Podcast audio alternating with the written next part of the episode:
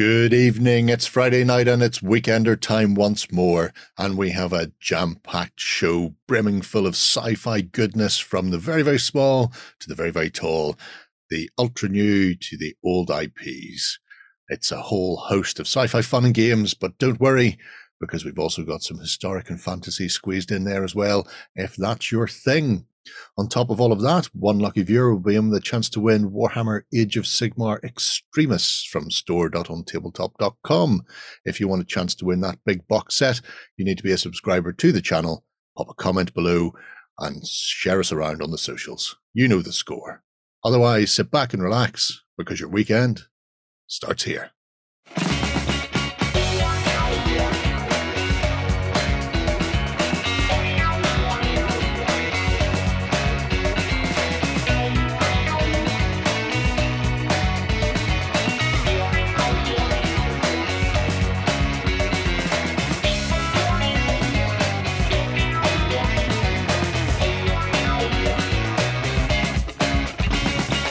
Hello, everybody, and welcome to the Weekender. I'm joined this week by Ben, John, Shay. Hello. This week was a bit of a sci-fi extravaganza.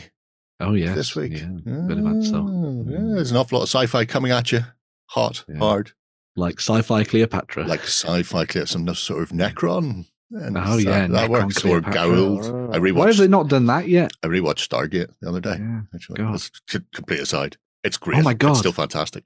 Bring in Neferata back from Warhammer Fantasy, but put her in 40k. Well, just put her in Age of Sigmar. That does the same thing. That's true. Yeah, yeah, yeah. Right Sci away, fantasy. You've got uh, you've got that fantasy 40k supplement. Age of Sigmar. all the round bases. It's terrible, terrible stuff. Anyway, um, we are here to guide you through the week's worth of gaming that's caught our eye, that we are. Yes.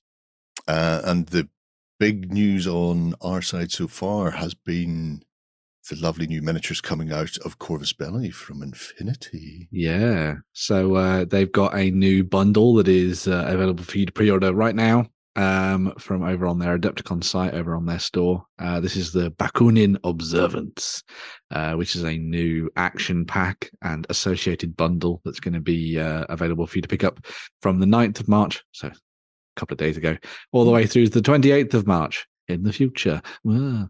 Um, so this comes with a whole host of new kick-ass, badass warrior nuns in their kind of sci-fi cyberpunk style of Infinity. Um, so you get the new action pack, as you can see there, which comes with a bunch of revamped stuff and Mm. also new miniatures for the Bakunin um, sectorial army. Um, so there's like a nice mix of kind of updated sculpts and also ones that are entirely new, which is kind of cool. And there's the breakdown of where they where they fit into that sort of cycle of things, which is quite nice. Orphans, they're my favorite people to give a gun to and send into a war zone. Exactly. Yes. Yeah. uh, as well as the action pack, which is looking very nice. Um, you also get the Dire Foes mission pack as well, uh, which is kind of like their neat, like, neat little kind of narrative stuff that they do um, for Infinity. So you get uh, in this one, PanOceania and the Nomads are hunting down the same AI. Dun dun dun. Uh, somewhere within their their world. Uh, someone's called Troubled Threats. Uh, tr- sorry, Troubled Theft is the name of the uh, thing, and it comes with uh, Mother Healer Agatha and Brother Indigo Constantinos. Um, so yes, kick ass and take names in various states of faith, depending on how you want to approach it, I suppose. That's the way to I, I may not be pre-ordering. No, no, of course not. Why would you? Uh, and you'll they'll also be hunting down that AI known as Robin Hook. Might have some kind of Robin Hood things going on there. We shall see. But yes, can also I be used. as- that sculpt. That Oh, yeah, Constantinos with a hammer. At, oh, it's very nice. Yes, everything So is very cool. cool. um, so yeah, so as well as the um, the Dire Foes mission pack, you've also got this special miniature that's going to be available during this pre-order period as well.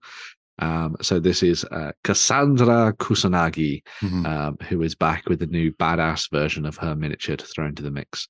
Um, she has been fighting alongside the Moiras, which are part of that sort of um, action pack that we saw as well, just killing everything basically. Uh, and now she's got a big new sword to go kick ass with as well, which is always nice to see. So yeah, if I you're a Moira at school, and she was exactly the same. running around with her green hair, killing people. Oh, killing Yeah, people. so- yeah, yeah. um, so yeah, so this is the, all of these are actually available separately if you want to. or you can get the bundle, as uh, Sherry's showing there, which gives you the action pack and the dire foes, and then you get the Cassandra miniature for free as well, which is quite nice. Um, if you're interested in learning a little bit more about the Bakunin Observance Action Pack and all of the associated miniatures that come with it as well, there are going to be a series of videos from Corvus Belli over the next couple of days. Yeah. Um, so watch out for that um, over you know the next couple of days as I'm- we head into next week and stuff like that. So I'm also going to show you that at the time of recording, the pre-order starts in 13 minutes. I'm not watching it, but it's right there. so when we get into the indie of the week, uh, John will just disappear. oh, you, you think that, but you don't know what the end of the week is yet, though. oh, Oh, no. oh, Oh no, don't, Oh, yeah. don't, Yeah. don't. Yeah. Oh. One hundred percent, yes. Well, it'll be interesting to see what else comes out from Adepticon over the next few days, anyway. Um, But yeah, keep keep your eye out for the uh, Corvus Belli news, and Mhm. all the other stuff that will come out. We'll be probably covering next week quite a bit, I imagine. yeah, we'll dive in now. That's that's, that's what Yeah. the Adepticon does. It dumps all the news all over the weekend, and we spend the week trying to pick up the pieces yeah, yeah. during Cheltenham week as well. Outrageous, people. Outrageous. Anyway, right. With that, we should kick into the show. And uh, this week, our indie of the week, is the most important of all things, is Death Ray Designs. Ooh, Ooh, I hear you say. Ooh, Oh, ooh. John. Ooh, Shay. So, Death Ray Designs is a company that do a whole host of bits and pieces, little thingly bobs to add to your terrain or to make your terrain out of, because they sell terrain and STL files and stuff as well. Oh dear. They also What? do a range of miniatures and and a mech game for Ash Barker called Steel Rift, and they're all six mil. Where would you want to start, John? Are you going to run off in 13 minutes? Sorry, I mean 11 minutes and 30 seconds. No. Mmm. Mmm. I'm going to keep the six mil mech miniatures and stuff for a little bit later. Um, Don't. Uh, for, for approximately 10 minutes time. I think I'll start looking through that. Fine. Um, so you can see there, there's quite a lot going on um, with Death Ray Designs. There's a whole host of things. They're one of these companies that do tokens and movement trays and storage and bits and bobs. And then from there, they've progressed into making terrain and then bits for your terrain. And then they've got into 3D sculpting. Um, I'm going to start with the decals since there's front and center screaming at me, and not Mm. because I was looking through the decals recently to stick onto tiny buildings so I can fight bots in front of them. Um, You know, I'm just, I'm just saying. Everything's about bots nowadays. Everything is about bots all the time. You are 100% correct. So you can see they've got um, they've got to split into markings, numbers, and logos and icons. Uh, logos and icons are my most favoritist.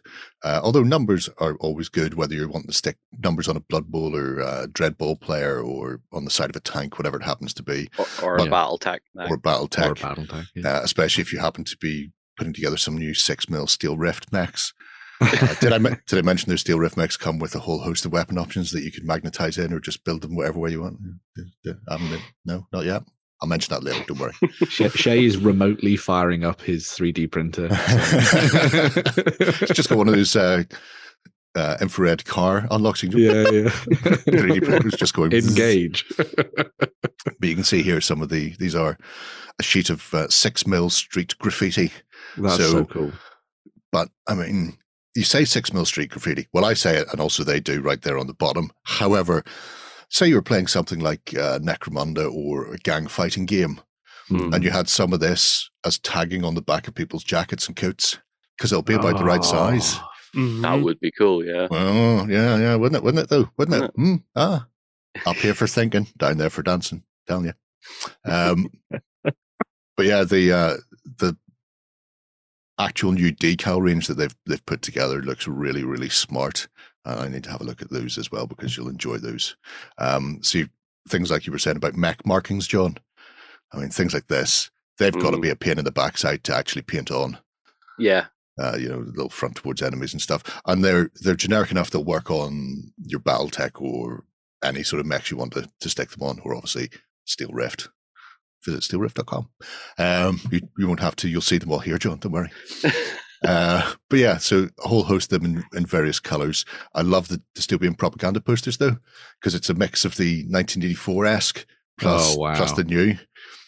Oh, just is cool. imagine those on street level as you're you're running past punching face. Yeah. Never sleep. I remember one of our community members did a rake of these in this sort of style for Star Wars. Um, put them up in our project system so people could download them and print them out themselves. Oh, and they're they're really really sweet. I just like I like the pop of color. I also obviously very clearly influenced by a certain poster in uh, 2008. I want to say Mr. Mr. Barry Obama and his hope. So yeah, It's all Obama's fault, man. these things always are, aren't they? They're always somebody's fault. I just Yeah. but anyway, yeah. So really nice set of um, iconography. You've got your shark mouth tallies and and just generic markings.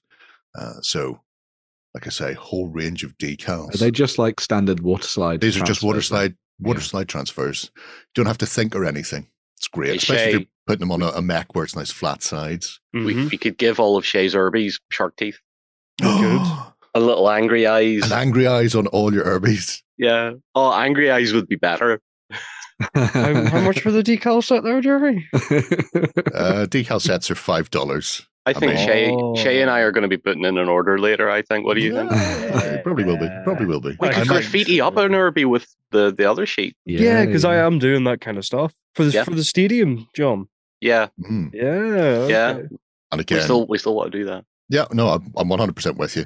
Um, again, you've got your things like your generic warnings and your generic numbers. So, Oh, so, I need those in my Rubies. so these are are great as well for various things, either terrain or scenery. I'm looking at them with a view to uh, possibly sticking some of this stuff onto some dead zone terrain Mm. uh, from Mantic just to to let people know they shouldn't be opening those sides, touching those things, or switching the other bits off. So anyway, yeah, decals they're all great. We all like decals. Oh, miniatures. Oh, slip past terrain. I was so close to miniatures there, so close. So again, uh, sci-fi, modern fantasy, and then they do bundle deals as well. Um, modern for last days by Mister Ashley Barker Esquire. Um, It's as if they quite like working together. Yeah, yeah, yeah, uh, but I, the first time I heard Death Ray Designs was on a, a GMG uh, video years ago when they sent him a widget for measuring because he was always trying to measure with a tape measure while holding the camera one handed, and it was a it was a, a faff, shall we say? Yeah. Um, So they sent a little measuring widget with you know Gorilla Miniature Games inscribed on it. I was like, Death Ray Designs, Oh, cool. So just very basic modern buildings. Great for obviously the last days, Walking Dead, anything like that. anything post-apocalyptic, Anything post Yeah. or moderns, um, Or especially moderns, you know in plenty of shut America. shops. I love I love the yeah I love the shutters. They're Yeah. really really cool, cool, cool, cool. And you've got your little internal very atmospheric shots as well for these. Yeah. I. Yeah, I mean, uh, it's an interesting way because, as, as far as I'm aware, they're not painted or primed or any of that nonsense. They're just, you know, your Mm. your stock MDF, so you're gonna have to paint them yourself. Uh, So Yeah. it's a, it's a nice way of presenting them. Yeah, definitely. Yeah, rather than just a, a, a few shots of just brown unpainted MDF. Yeah. Yeah, Gives you an like that. idea of how they'd fit into the aesthetic of what you were trying to do and things Mm. like that, Yeah. which is always nice to see. Um, then we have uh, a range of fantasy sort of stuff as well. So you've got Himmelheim is sort of your Mordheim runes. Uh, you've got your D3, so it's it's essentially a, a modular dungeon. Dungeon stuff. Uh, and then New Gallows is their fantasy constructed world. You can stick it on whatever You way you can't want get everybody an old gallows. to. So you, here, here's all the all the stuff you need, whether it's for um, dungeon crawlers or yeah. role playing games. I like that. Yeah. It's very nice. It's really nice, really nice set. Very modular as well. from the looks of it. Yeah, incredibly so, especially when you see things like the uh, the wall panels and stuff. You can see how they Mhm. they use the triangle ends, so they they tessellate, so you can get your ninety degree corners or your your forty fives, your really straights, that sort Yeah. of stuff. You know, it's a Mhm. it's a nice bit of kit if you wanted to put it together. Um, Chuck or the Himmelheim's a, a whole whole thing. Hello, giant dragon. Everybody needs dragons. Everybody needs a well. dragon. Well, they probably didn't want a dragon, but they've got one up on their grill, so you can see it. Uh, lovely, lovely little fountain with a big yeah. obelisk slash. Good uh, uh, frost gravy stuff as well. oh That's yeah, being useful in things like for Age of Sigmar and things. Oh, these yeah. are actually pre-colored now. I don't know when they made the change. Hmm. Hmm. Interesting. That's nice stuff. I like that. Yeah. Yeah. Very multi-purpose, which is always handy. The sci-fi is their biggest range, um, Mhm. and they've been working on that for a while. They've been working with people like uh, Fragging Unicorns for Gangs of the Undercity. They did the the uh, buildings for that, Right. Yeah. um, as well as obviously a 41st Millennium adjacent styling. so you, you've got all sorts, whether it's again sort of dungeon crawlery type thing, racetracks. Look at the outpost. There's the because I quite like the. I think that was the one from Fragging, New Cersei's.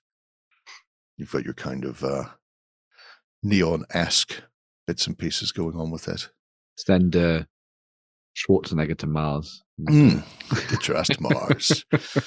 and you can see with the sci-fi, you've got the the dirty, grotty sci-fi, but then you've also got these ones where they've tacked in um, acrylic pieces so that you can do the sort of the poppy neon bits. Yeah, I always like that seeing that kind of stuff. Yeah, Yeah. I mean when when you've got the option to do it and doing these sort of you know matte black, luminous green, and and see through, you've got uh, a whole host of stuff you can play with. So I mean, we were just looking at Infinity, and a lot of this stuff would be amazing for that because you need to you need to set up big, essentially cluttered, not cluttered, Quite but dense tables, yeah. dense Yeah, yeah. table. That's a better word for it. Yeah, dense tables for Infinity. So stuff like this is really good, especially buildings with height as well. mm, So you can put a sniper on the top and have all the AROs all the time. Mm. height and distance. I really like this um this compound with the two layer effect. Little That's path really running through the middle Yeah, and a shrubbery. I've got I the, was just getting that reference before you said shrubbery. Shut up. Thank you. You're welcome. I've read And again, talking about really interesting shots. Theoretically, they're selling the train here, but at the same time, somebody set their train up and we're starting to take pictures. it's like, yeah. oh, this looks cool. I've just got silhouettes of troops. I like the idea of that as a imperial base in Yeah. Star Wars that's been set up on a world and then all of the Mm. stormtroopers are just gone and nobody knows why and it's just been left and so when all the like uh, when all the imperial troops come to find out what's happened they they've all just been taken by the local alien life form or Yeah. like that the, be the really flora and fauna has done them up like a kipper. That is definitely Yeah. an Eversor assassin.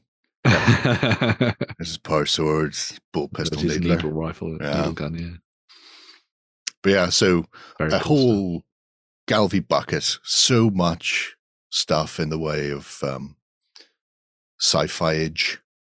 Uh, we'll open this one, shall we?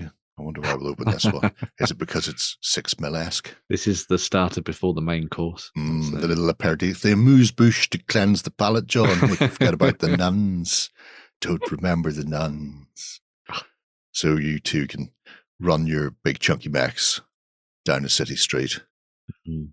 and uh, you know Do you need more terrain for for, for our battle tech? Battletech, Mhm. yeah, it's good. Yeah. I mean, compact and Bijou, it's it does exactly does what it's job. supposed to do. yeah. It looks like a set of city tower blocks and stuff, you know. So if you've got nothing at all for mech combat, it's a, a great way of starting off your collection. You can just expand from there. very much so Oh, don't Yeah. worry about any of those mechs. Oh, no, I mean, why would you even look at them? Mm, mm, don't worry.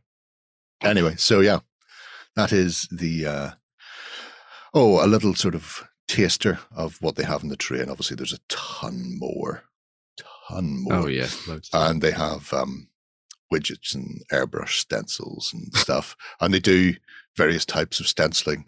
Uh, so I you've got see your, your John's eye twitching by the way your death mask splash shield. So you know the, the the reusable ones, the ones that will give you very crisp um, that's nice things, and then your your mylar sort of quick and quick and nasty. Stick it down, Yeah. spray, and move away. So you hopefully don't get too much bleed underneath them and that kind of thing. Yeah, with those. Yeah, with, with these ones you'll not get any with the death mask. With the mylar, you'll obviously get some, but the but for those you're not looking for perfect results. You're looking for yeah, it can add to the effect of it as well. Yeah. Yeah. quick and dirty, and you can see things like camo patterns. So Oh, wow. if you want to do a, like a hex field camo, and these are the um Oh, the the adhesive reusable ones. Yeah. Um, so brilliant.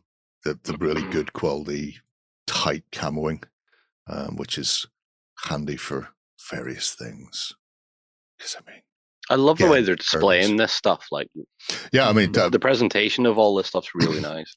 uh, it's it's one of these websites that I didn't want to do when Lloyd was here because he would appreciate it too much. Uh, don't worry, I'm gonna got some postage stamp ones with half the images missing for whenever he comes back. There's there's no trains on this either. Though, There's no so- other, no, there's no trains. He would be very bored very quickly. Yep. Um, but yeah, so they've got stencils. They also have a, a set of um, bits for scratch building. I think it's in the scratch build section. Uh, yeah, Oh, okay. So they just give So- you bits and pieces, and you can. Yeah, you can Oh, get- cool, which you could add to your your tabletop, your bases, whatever. Uh, and they even do. Um, I know you've been playing around with rollers recently, John. They Yeah. do DAS templates for doing broken pavement and regular Mm. pavement stuff, but they're they're acrylic cut that you put push the DAS into and then scrape off the back and then pop them out when they're dry. Oh, Uh, that is so- cool. So it's a little bit different. But this is a little set of uh, traffic traffic cones and jersey barriers and and uh, stuff that will work for obviously scatter or you can top onto your bases or whatever. Very cool. Um, which is always nice. I mean, when you're looking to make it look a bit more homely, a bit more lived in, not stark bare streets, uh, it's a good way of doing it. So, shall we have a look at some miniatures? Let's have a look I at mean- the STL shop because because I may as well show you this first because it's not they don't do everything and then do everything in STLs. They do a very Right. finite amount of STLs. Okay. So I'm not just doing this to annoy you now, Yeah. But these are oh, there we go. Done. uh, there's a, a sample pack that you can probably uh, start downloading now, Shay. Um, if he suddenly ducks out of out of sight, we'll know why. But this is uh, some little hexy based terrain. So Oh, you that's too cool, can man. add stuff with a, a big Oh. hexy look to it, like some So- sort of massive so nuclear many, power like, plant and Command silos and stuff. Conquer vibes. It really has got, doesn't it? Yeah. I can Again. hear Hell March in the back of my. It's, I mean, you know, it's really nice. Full set or the industrial or the power plant. That's really Um, neat. Like I say, Yeah. you can just get the storage, but the uh, I think the full set may as well go big or go home on that one. Mm. And and realistically, it gives you the minimum print area required, which is interesting because I don't know if that's important. Well, it would be dependent on if you're wanting if you're wanting to try and print it all at once. Mm, It's nice to know that that is the yeah. But there you go. Blah, blah, blah, blah, blah. List of everything that's in it. Two, four, six, eight, 10, 12, 14 pieces you can get your hands on for $40. Is that good? I don't know. I don't know what, don't know what any of this means. Could be good. the, Could be the thing. terrible. The thing with STLs is no one really knows how to price it yet. Do you price it on the perceived value? Do Mm, do you price it based on how long it took to design or that sort of thing? Mm. Like, because Shay and I see like STL prices all over the place. You know, from next to nothing to why is it so expensive? But Yeah. it'll that'll level out. I think we'll understand. Hello, Max. Hi. this isn't, this isn't even the, I'm not going to say the good stuff because this is really nice, but this, is, this isn't what I've been teasing you with yet. Uh-huh. Um, so, right off the bat, there's your trainy bits again, bases, um, and base inserts and converters. That's important because if you've already got BattleTech stuff and want to play Steel Rift, that we'll be talking about, Mm. um, it works on a round base. I don't know why a square would have made sense because you've got you've got four arcs. Yeah. Um, which is why there's little nub jewels on it because you can attach a, an arc template to them. Uh, but if you've already got a load of BattleTech and you're going, well, I don't want to buy mechs, well, you just stick a base converter on them with a magnet, and it means you can pop on, pop off.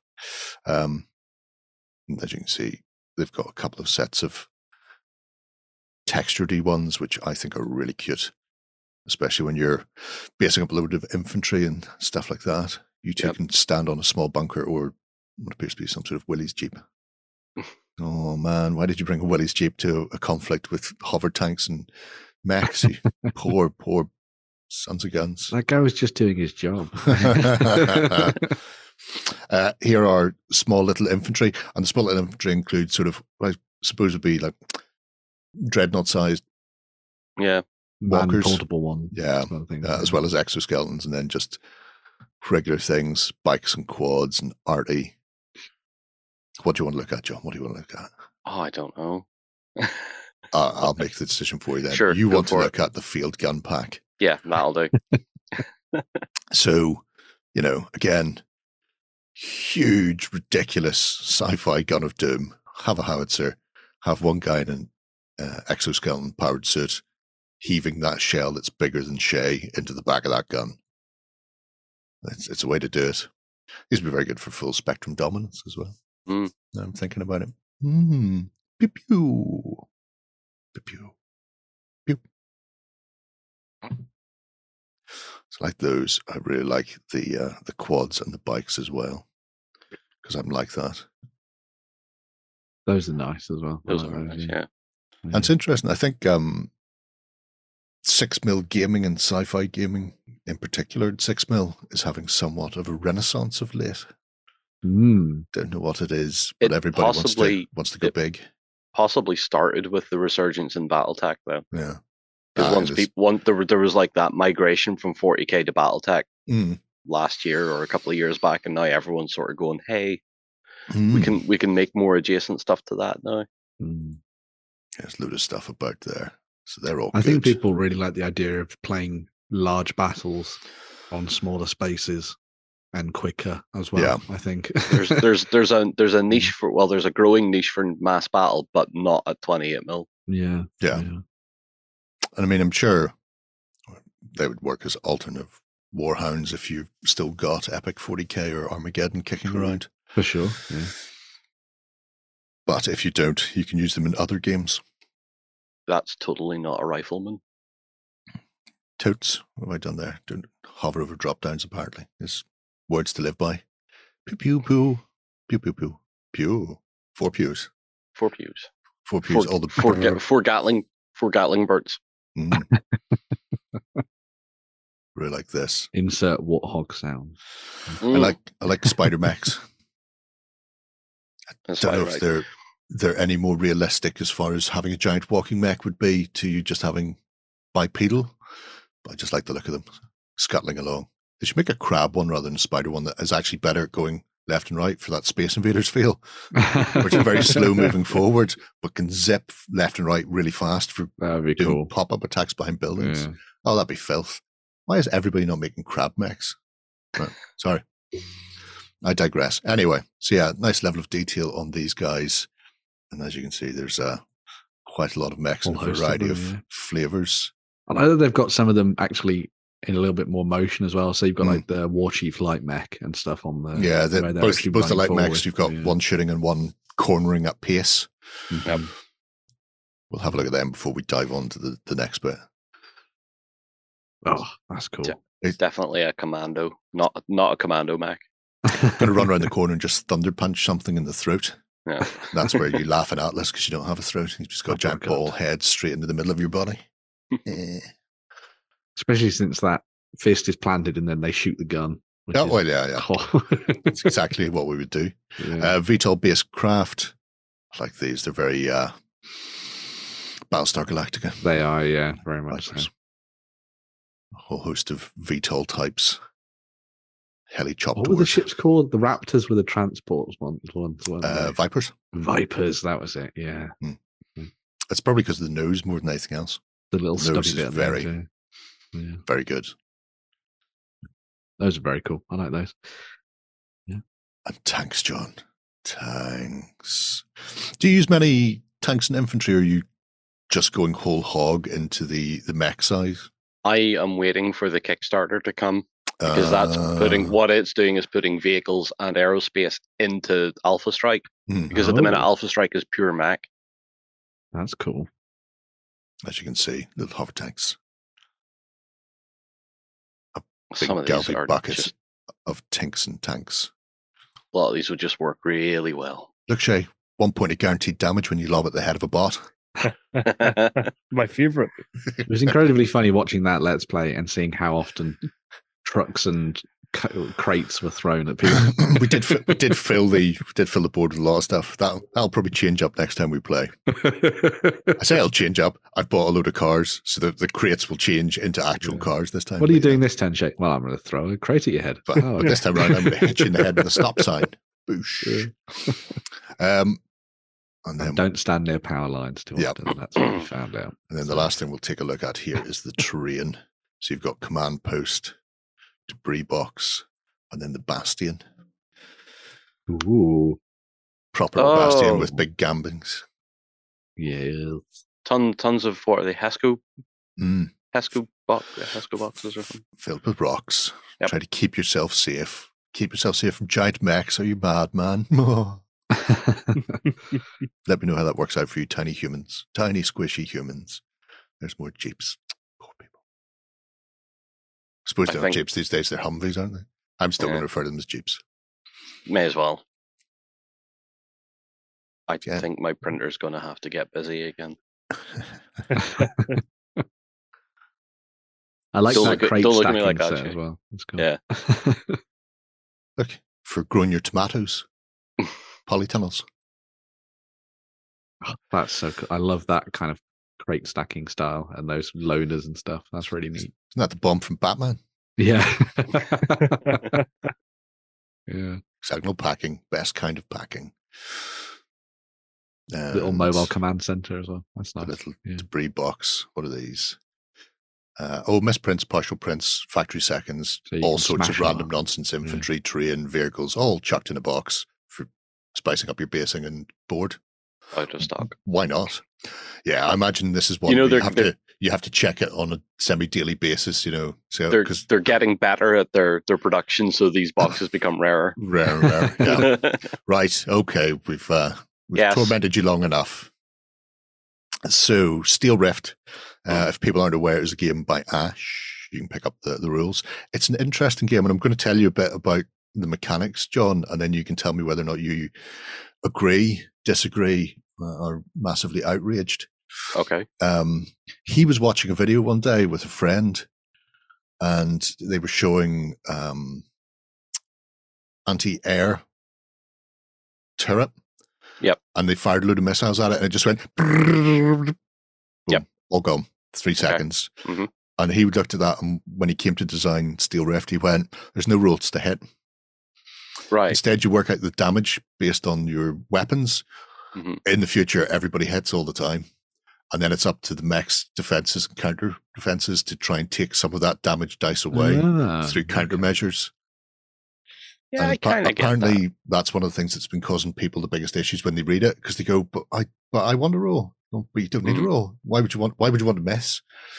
Um, your opponent might be really good and dodge a lot or block a lot, and you get less dice when there's like intervening terrain and stuff. But the whole point of being in these giant futuristic mechanical suits is to get in a position where you can bring all your guns to bear in the most um, Effective. way. effective way for yourself as possible. I No. guess it, it makes it more tactical in a way. Yeah. Now, if if your opponent happens to be really good when they're firing back, or sorry, when they're dodging, they can they can fire back, so they can counter fire for like every natural one they roll. Um, they get a, a, a wee brip back at you, but uh, but again, if you happen to manage to maneuver in a position where you're in their back arc, um, then they're just going to get, you know, riddled, and Mm. uh, and it has a, a BattleTech like feel where you've got a set of you've got a tonnage for a specific mech. They go from light up to ultra heavy, um, and then once you bought the chassis, you know what the rest of your tonnage can be allocated to weapons or um, armor or Mhm. other bits. Uh, so you you build your stuff the way you want to, which is why in these boxes they come with um, a whole host of additional weapons. So these all come when you buy it. Yep. Uh, so some of them are like you know twenty additional weapons that you can magnetize if you want to start sticking other things on. Uh, Ash was saying it's not a WYSIWYG game. If you just want to build a cool mech and then go this week he's got these weapons, next week he might have something different. I'm not magnetizing stuff. I don't have the time. Uh, you're not making me. So you know either either is fine. Um, Not not at that scale either, because you're Yeah. going to lose all your spares. yeah, well, interesting thing. I don't know if it's for all of these boxes, but I know the two player starter set box actually comes with foam inserts. So when you've everything's sort of subdivided, and when Hmm. you've built your stuff, it becomes a carry case for the six packs. Um, so cool. so you can keep it all together in that way. There's another interesting little thing about the weaponry is that um, you may discover that a certain weapon is great, oh, he's a And- chunky boy. and you want to spam like Billio. Hmm. Uh, whenever you buy every weapon after the first of the same type, um, there's a tonnage increase. So yeah, three Gatling may be fantastic, but your first But one costs you ten or five tons. Your second one costs you ten tons, and your next one costs you fifteen tons. I get So, you. it it stops the stops the spam to a certain extent. Well, you can still do it. You can super focus, but it's going to cost you. It's going to yeah. Yep. And it's uh the whole setup for Steel Rift is it's the far far future. Humanity has gone to the stars, developed Dyson spheres, the whole nine yards, uh, and then there's a terrible accident one day, and the Dyson sphere goes away, and all those colonies and and the rest uh, stretching out into space are now having to fight amongst themselves for resources. Um, So Ah. there is a bit of story behind it. There are certain things like um, the old uh, Earth military forces, freelancers and miners, corporations um, in space doing various things. So you've got a bit of that if you want to lean into it, or you can just build your own um, faction uh, over time. Add to it, and, and there's like a little table at the back where it goes military, political, corporation, and they get little bonuses and stuff. Um, I like the it's something- tracked variant of the, the- the tracked That's variant's the very. T1, Yeah. the the uh, Yeah. Proto Terminator, that one especially. But you can just see them rumbling all over the place, and it's fine. But like a Dalek, you just go up a set of stairs, laugh, laughs in bipedal mech. Until the track mech blows the stairs up and brings the building down on top of you. Oh, no. Don't need stairs if there's no building. yes, Uh, that is true. but I think the design work they've done on these is absolutely gorgeous. yeah, it's really nice. Mm. And I'm, I'm very curious about the game as well. Um, to actually give it a go. The the rulebook is you can get the rulebook digitally off um, drive through, or you can pick up the the starter set. I like the look of those guys. Yeah, the the corporationy type. hmm They, these are probably more sci-fi ones- looking one. Yeah, well, these are ones with a ton of money. This is this is Amazon Cola or whatever they've become in the future when they've melded into one. Coke Prime. Right. That makes yeah, that's a frightening thought. Those are very cool. Yeah. Oh, But yeah, a whole whole host of stuff you can be chucking on the tabletop, and uh, and you can buy all of them separately as well. You can buy them all separately. yeah. And like I say, there is a two player starter box as well, which is what we were looking at earlier. So six mechs, so three aside, or you can just run them all as one set if you want to run them as one set. There's there's nobody stopping you. Literally nobody will come around your house and stop you playing the game that way. um Ash yeah, Barker has decreed. yeah, I'm well, that and I've got tripwires and claymores at the front door to stop people. 'Cause I live in constant fear of somebody trying to come around and tell me I'm playing it wrong. But yeah, uh, interesting, interesting little uh, mechy techie game. Very Um, much so. Yeah. You have me tempted. Yeah, well, you know that is that is what I'm supposed to do in life, John. Yes, it is apparently, and you Yeah. succeed. Yeah, well, I, I think uh, I think we've already gone past the 30 minutes, so that box is probably live. We'll take a quick swish. so uh, Justin and, we're sorry, John and Shay can buy everything in sight. I keep looking down, and Justin's name is right there on the screen. Shay, it's your fault. And we'll be right back with the news. Coming to you from the center of Northwestern Europe. Covering board games, war games, card games, and all that sh- you love.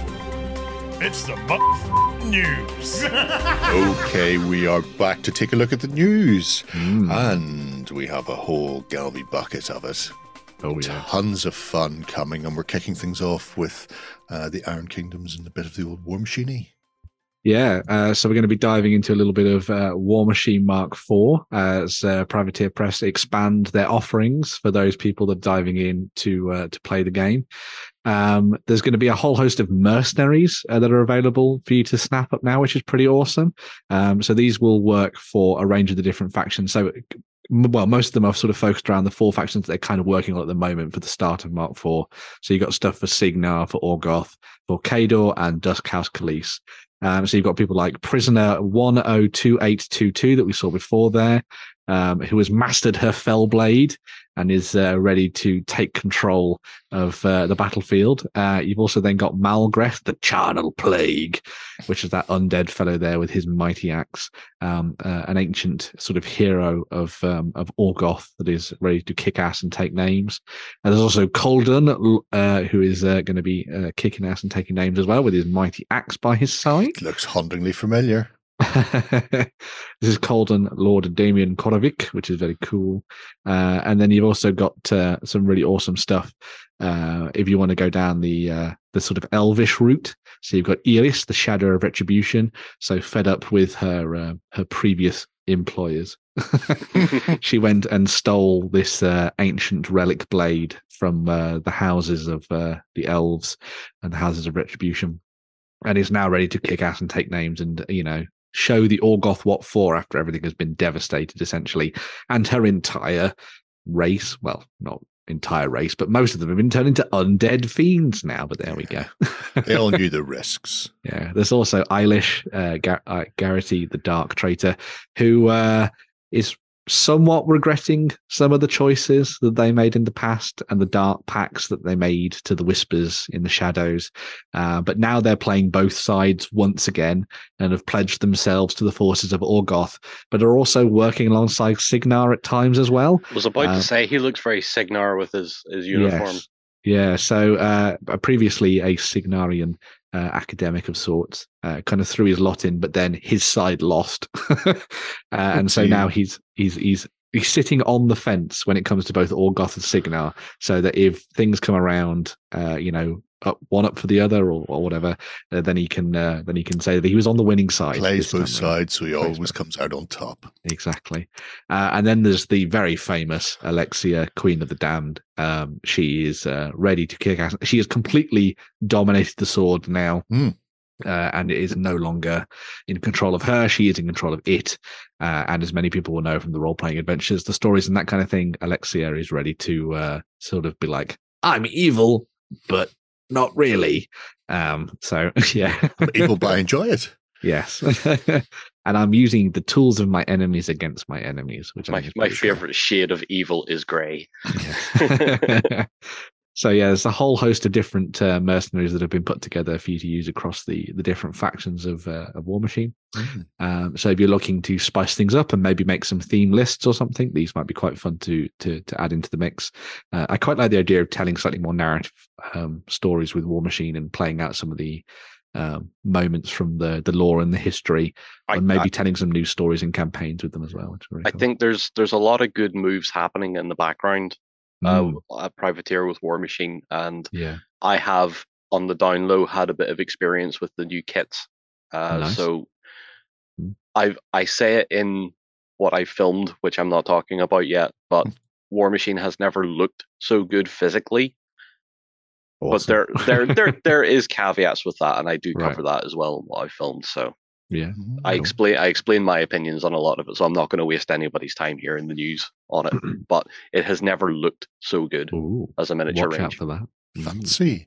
Not all the news from War Machine, though. No, so uh, we've also got a set of the separate hero miniatures are now available. So if you already own a bunch of War Machine kit already for Cygnar, for Khador, uh, or for Orgoth, or well, not necessarily for Orgoth, uh, then you might want to dive in and pick up some of these different characters separately now, uh, as opposed to uh, they were in some of the big faction boxes of things that came out um, uh, towards the launch of uh, War Machine Mark IV a couple of months ago now.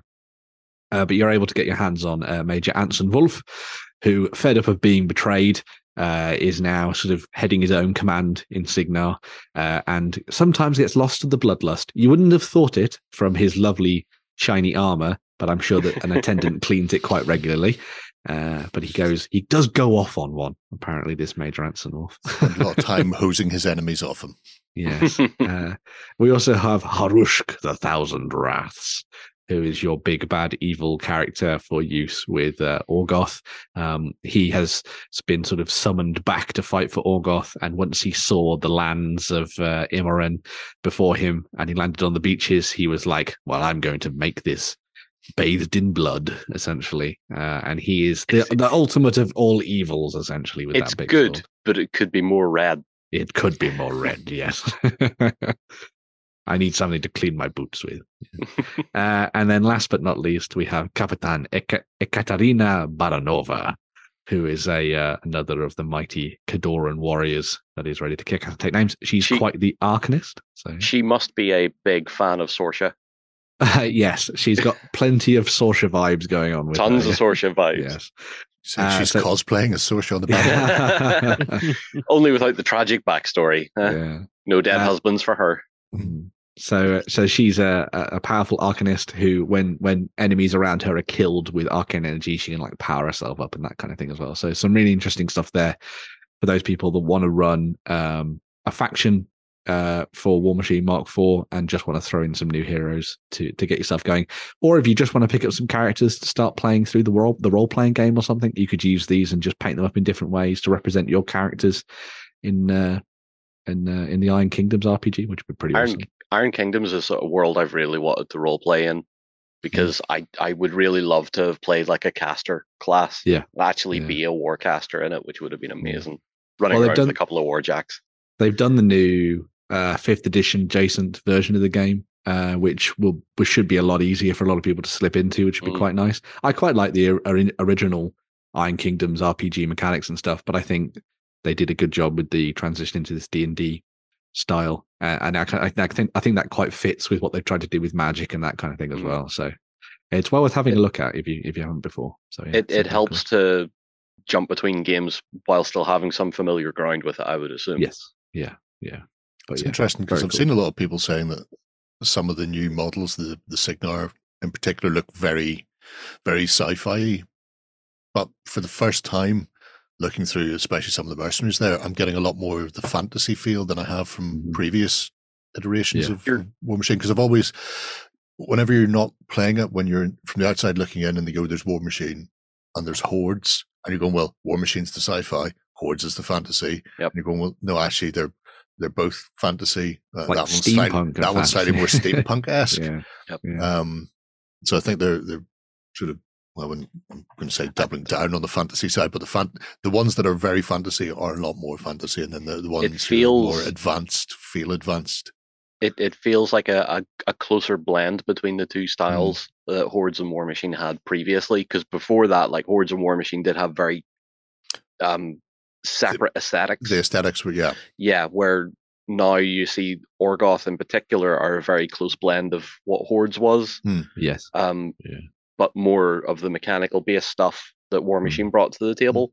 Mhm. So aesthetically, I like that closer blend. I like that the Warjacks are still coal fired, steam powered, arcane driven machines yeah. uh, that are controlled Mm. by the arcane casters. Like I love all that, and I think as it goes forward, if that blend continues in that sort of nicely mixed kind of way, I Mm. don't want it to go swing too far one way or the other. I think it, it makes it more unique as a Yeah. as a I, universe. I am very eager to see what they do for hordes. I think it'll be very cool seeing what they do for like new circle Orboros and, Yeah. and Yeah, the troll bloods. Circle and were always Oh, Circle and yeah, Circle and Troll Bloods were badass looking factions. Also, the fact that they're, they're no longer sort of making the distinction that you know you're either playing this or you're playing that. Yep. yeah, because the whole the whole idea game. was you could always play both sides against each other, but it always felt separate and distinct. So, so there, I like there was that mechanics that changed them up. Yeah. There, the, Yeah. Some of the some of the base mechanics instead of um, arcane power in War Machine, there was rage. in- Rage for yeah, the, the in primals. Or, the, way- the way that I always viewed it was that War Machine was you planned out your things and then a turn happened. Hmm. But with hordes, you were very reactive to what was happening Mhm. around you. So you you did things because of something else, Mm, which I thought was always interesting. But uh, yeah, it'll be interesting to see how it all blends together. yeah. And Yeah. speaking of tales to maze people, yeah. Uh, so we've got a new uh, version of Unmatched coming out. Um, so for those people who don't know, um, Unmatched is a great, a, a solid board game experience from Restoration Games that was based on an old Star Wars uh, property, um, where you take characters and you fight them, you fight together against each other in either one-on-one or two v two, etc. games. And they've taken characters from all over the different mythoses and legends and that kind of thing. So you can have King Arthur versus Beowulf or King Arthur versus Red Riding Hood. You could have the Raptors from Jurassic Park versus Ghost Rider from Marvel if you wanted to, which I think is always awesome. Well, in this um, new game that they've been working on, which is called Unmatched Adventures, they've actually taken all of those base mechanics from Unmatched and they've turned it into a cooperative experience. Mhm. So now you can play as these different characters like Annie Christmas, Jill Trent, Golden Bat, the first superhero of all things, uh, Sure. from Japan. uh, and Nikola Tesla, everyone likes a little bit of Nikola Tesla in their games, uh, against uh, sort of um, foes in your games. And they've tried to do it in a very much a pulpy sense with this first set. So as you I'm- can see, I'm you've got like getting those vibes. Yes. uh, so as you can see, you've got big sort of like alien ants and UFOs and all that kind of different thing. And each of the characters, similarly to Unmatched, has their own aesthetic and their own way of playing and the asymmetrical um, sort of gameplay style on the tabletop. Uh, and you'll be going up against an AI that will control um, the sort of villains of the piece, like Mothman and Martian invaders and that kind of different thing.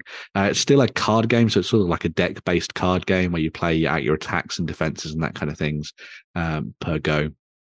And that means that all of the characters from Unmatched Adventures can be used in your classic Unmatched games. So you can use them in a versus system, Mhm. or you could bring King Arthur into this and use them in Tales to Amaze, which I think is really awesome. Uh, and as with anything that they've done for Unmatched, this is incredibly expandable, uh, and I can't wait to see what they do in uh, in future ones. But yeah, if you were always thinking, I really liked Unmatched, but I don't like beating my brother or sister at this game every every week or something. Well, now you can work together. It's, it's good, good to have that separation there, is it? yes.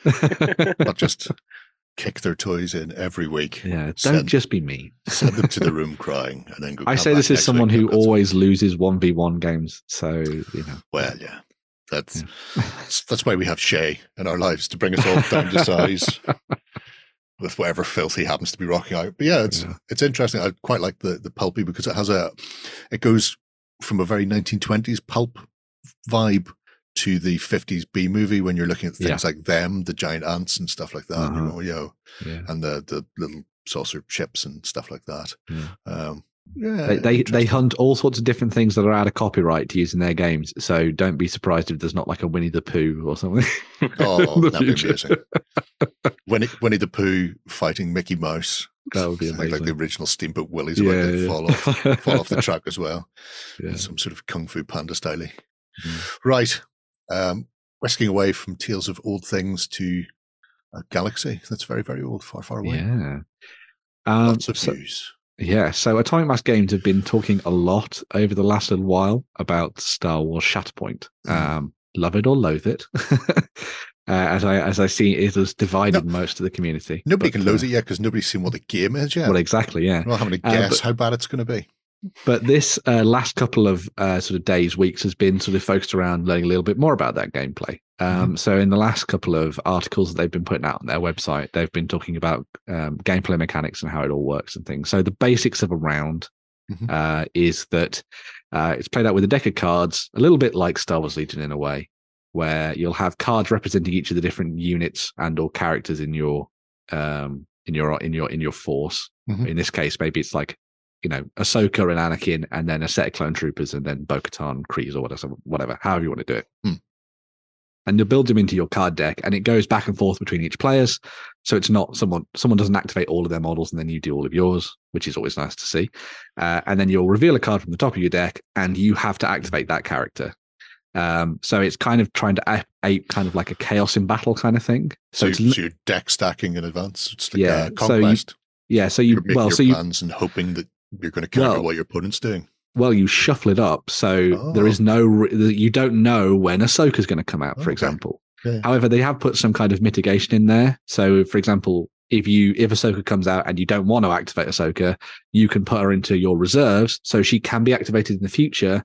But you'll then have to activate whatever the next card is, and they've tried to do it so it kind of mimics the kind of chaotic, frenetic energy of kind of a Saturday morning cartoon, where like Mhm. people do imp- unpredictable things and that kind of thing. There's also in everybody's deck a Shatterpoint card, which allows you to activate anything you want. So that can come up and kind of help mitigate circumstances if you think that you're completely getting done over by your deck, essentially, uh, which I think is quite interesting. Um, how that actually plays out in terms of gameplay and in terms of you know the power levels that you get shifting around on the tabletop will be Mm. very interesting to see. But I quite like the fact that they've kind of gone with this sort of chaotic initiative um, system, which I think could be very interesting to play around because it'll mean that you have to make lots of decisions on the fly. Quite interestingly, hopefully that means that the core baked-in mechanics of the game are quite easy to understand, so that you're not like, ah, I have to make a decision and now I have to read my character card for ten minutes to work out what I'm going to do, kind of thing. But we'll see. Um, they have also started to talk about the uh, what characters have on their stat cards and things like that as well. So um, it, a lot of the characters will have force points, which they can use to cast to cast to use force powers and things like that. Mm. But that's not a f- an infinite pool of points. That'll Mhm. start to like wax and wane as you're playing the game. So you have to learn about sort of you have to well, you have to think about how you're going to use them during the gameplay. Do you use all your force points early to kind of like do a large big blast attack, you know, early and like force push everybody off buildings and that kind of thing, or shock them with lightning? Or do you keep them for later and be slightly more reserved and use them sort of drips and drabs throughout the game and that kind of thing, which is quite cool. Um, on top of that, they've been talking a little bit about kind of stat cards and things. So if you click on the next Mhm. tab, Jerry, Yep. it should show you some of the stuff they've been talking about recently. So they're going to be doing their demos at Adepticon, which will be very interesting because that'll be the first time anyone's actually played the game. uh, but in this stat card overview, they talk a little bit about kind of gameplay and stuff. So each character has, as you can see there on the right hand side, stamina and durability. So stamina is the amount of wounds that you can take. Sorry, the amount of damage you take, and then after you hit each limit of eleven, you'll take a durability token. So it's a little bit, little bit like being wounded uh, in Atomic Mass Games Marvel Crisis Marvel Crisis Protocol. Protocol. But in this case, you, in uh, as you can see there with Anakin, he has three lives essentially. Yeah, you're not quite interesting. flipping the card. So yeah, so uh, but and as that as you take as you take more durability damage, your it costs you more to do certain activations or certain abilities and that kind of thing as well. So obviously, being more hurt means that it's a little harder for you to do things. But in some cases, it might boost you in different ways and that kind of stuff. Mm. And then each character then has a series of different abilities they can do and, and actions and things that they can do on their turn as well. So it'll it seems like they've tried to make it quite quick and easy and snappy, a little bit like they're trying to get people who have maybe watched things like the Clone Wars or uh, and, and that kind of stuff into playing this game and having fun with it. Um, as I say, the proof will be in the pudding when it comes to exactly how this all works when it's all kind of knitted together. I'm. It's really weird still that we haven't seen any videos of this. Like we've.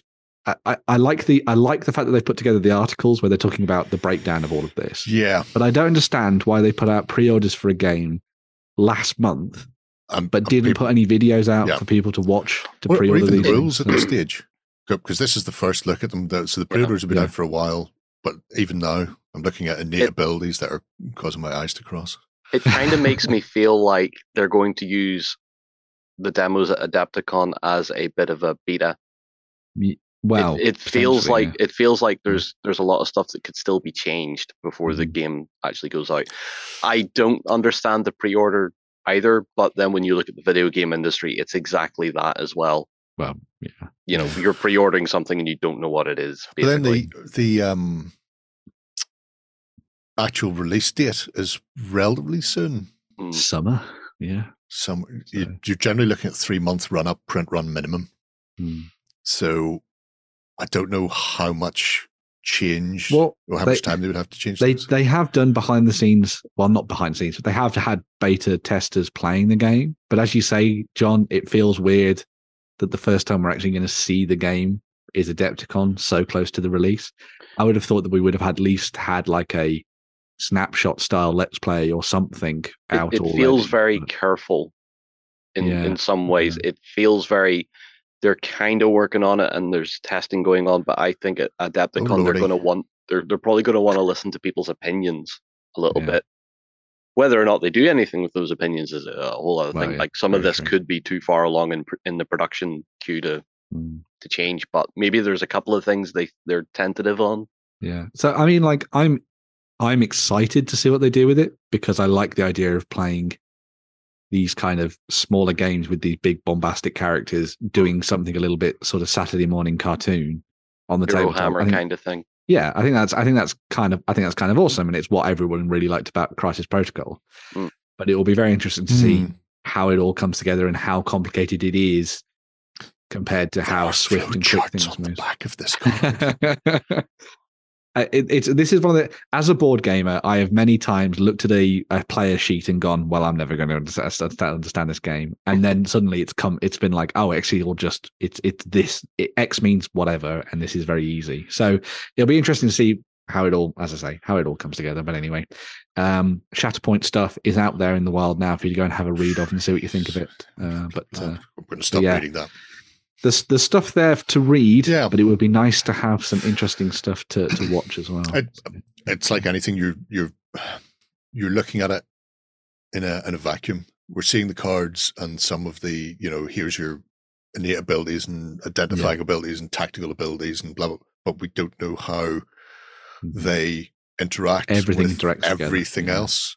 Uh, There's little flow charts. You go okay, and there's numbers below them, and it's like it looks Yeah. like maybe if you roll a dice, that's how many of these tokens you get, and then you can allocate your Yeah. tokens to your flow chart depending on what you want to do. See, I in- think for- that's what for- I'm thinking. My, oh, sorry, my last on my last thing on this. The, the thing I would have done is I would have put out after they'd done the unboxing video. I would have put out a let's play Hmm. of sh- or a live thing showing how the game works, and then I would have done these articles to explain things in more to depth. explain things in more depth. Yeah, Because then people could have watched the game being played and then gone, ah, but I can have the articles up and have a read through them afterwards. But Yeah. anyway, yeah. I'm not Well, in charge of Atomic Mass. I don't know. You're not the boss of them, Yeah. right, Darcy from Kildare? Well, we'll find out. We'll find But, out over uh, this yeah. weekend. But yes, uh, moving on from the Shatterpoint stuff, there's also a few additional bits and pieces for Legion. Um, so uh, they're actually releasing a new Clone Wars pack um, very soon as well for Commander Cody. So he's going to be dropping into the mix uh, for Star Wars Legion. So if you want to play out some, as we were saying earlier, Clone Wars era stuff, Mhm. you got a nice little figure pack there. So you get the the cards and things for Commander Cody, but you also get um, upgrade cards. So you can throw Waxer and Boil into the mix as well um, alongside him. So you can have the name characters from the show a little bit like what they did with um, uh, the previous um, Clone Wars commander. Ah, I can't remember his name now. So that's Yeah, really I- bad. Know the one you're talking about. He, Yeah. he looks very, very similar to Cody. I mean, they're almost Who would have thought it, right? oh man, that's going to really Blue. me now. But yeah, the blue guy, The blue he guy. had cards in there Yeah. for his blue companions, which was always Hmm. quite nice. But anyway, so this is going to come out. So if you want to throw Commo- Commander Cody in alongside um, Obi Wan or something and have some fun um, uh, fighting thing, fighting the Clone Wars out with them, then you'll be able to pick those up. And I quite like the models again. I think That's look really nice. They've got Yeah. both flavors of helmets. They've got They do. phase one shark helms with the little fins up them, Yeah. and then they've got the later phase with looking more stormtrooper esque. Yeah, it's the the the various characters and which ones they held on to and stuff during Hmm. their their time fighting, which gives it kind of a nice veteran feel. So, Yeah, yeah. very very cool. So yeah, Legion Legion's not dead, guys. It's still around. People Yeah. are still playing the game. You can Yeah, you, sure. they, they bought out a, s- they bought out Asajj Ventress recently as well. So Yeah, yeah. you know, Yeah. yeah, Can Keep we buy it anywhere? No, no, of course not. yeah. Well, that's that's another matter entirely. Anyway, It- it exists. it exists, and you may be able to to find it depending on where you are in the world. Yeah. Outside the United States, probably. if less you so. live next to the Atomic Mass offices, then you probably can't buy it. So. Yeah. well, t- t- time will tell where they go with uh, with Legion because there's a lot of heavy investment in Legion, and if it gets, uh, if if like the eldest child, it gets ignored when when a new one comes along, there'll be an awful lot of unhappy people. an interesting thing that a lot of people have been talking about is if the rules aren't prohibitive in some way to stop you using legion miniatures why can't you just change the distances and use your collection to play the game but yeah, well, my my guess would be it'll be cards and tokens. Probably You'll well, need to buy yeah. the packs to get the you'll probably have to buy a pack to play that but yeah. Yeah, but So- we shall see We're- people are very ingen- in, in, ingenious Well, yeah. You, I mean, you buy the stuff, you take all the cards and bits and pieces out you need to play Shatterpoint, and then Yeah. you put the miniatures up for sale, and you just you play your Legion. You get your money back. It'll be fine. People will just want to paint those. I, I, I, I, I'm going to, uh, I'm going to, I'm going to be reserved in my judgment of it, but I will, I will, I will see what it's like. There's no Mace Windu in a game named after his in solo book. I'm just going to say anything Star Wars is great. So Yeah. I and I want things to be good. I don't want things Yeah. to be bad. Why would you ever want things to be bad? So there we go. because by a, a negative Nancy by nature. anyway, yeah. no, no, no. Um, so yes. Pew pew. Uh, what's yes? So so moving from uh, you know uh, a, a, a different land far, far away Hmm. to a frontier. Far, oh my god! Uh, Oh my god! Some Wild West stuff. All right, Jesus, that was terrible. I can't do you should just went pew pew pew. I should have just gone pew pew pew. Yeah. So um, Old Glory, who a lot of people will know, um, have put up a couple of uh, sets on their web store for those people who want to play out some Wild West games. Wild West seems to be quite a, a thing at the moment. Um, so I've heard of these, it.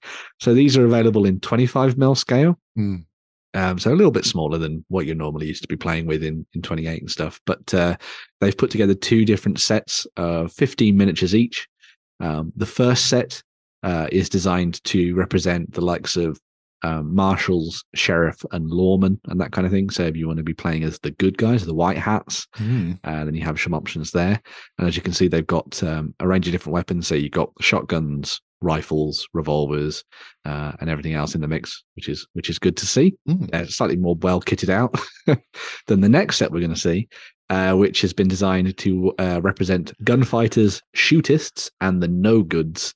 So if you're looking to play as varmints running around doing a bit of rustling, uh, then this is the set for you. Although, as you'll see, it doesn't necessarily come with a good variety of weapons.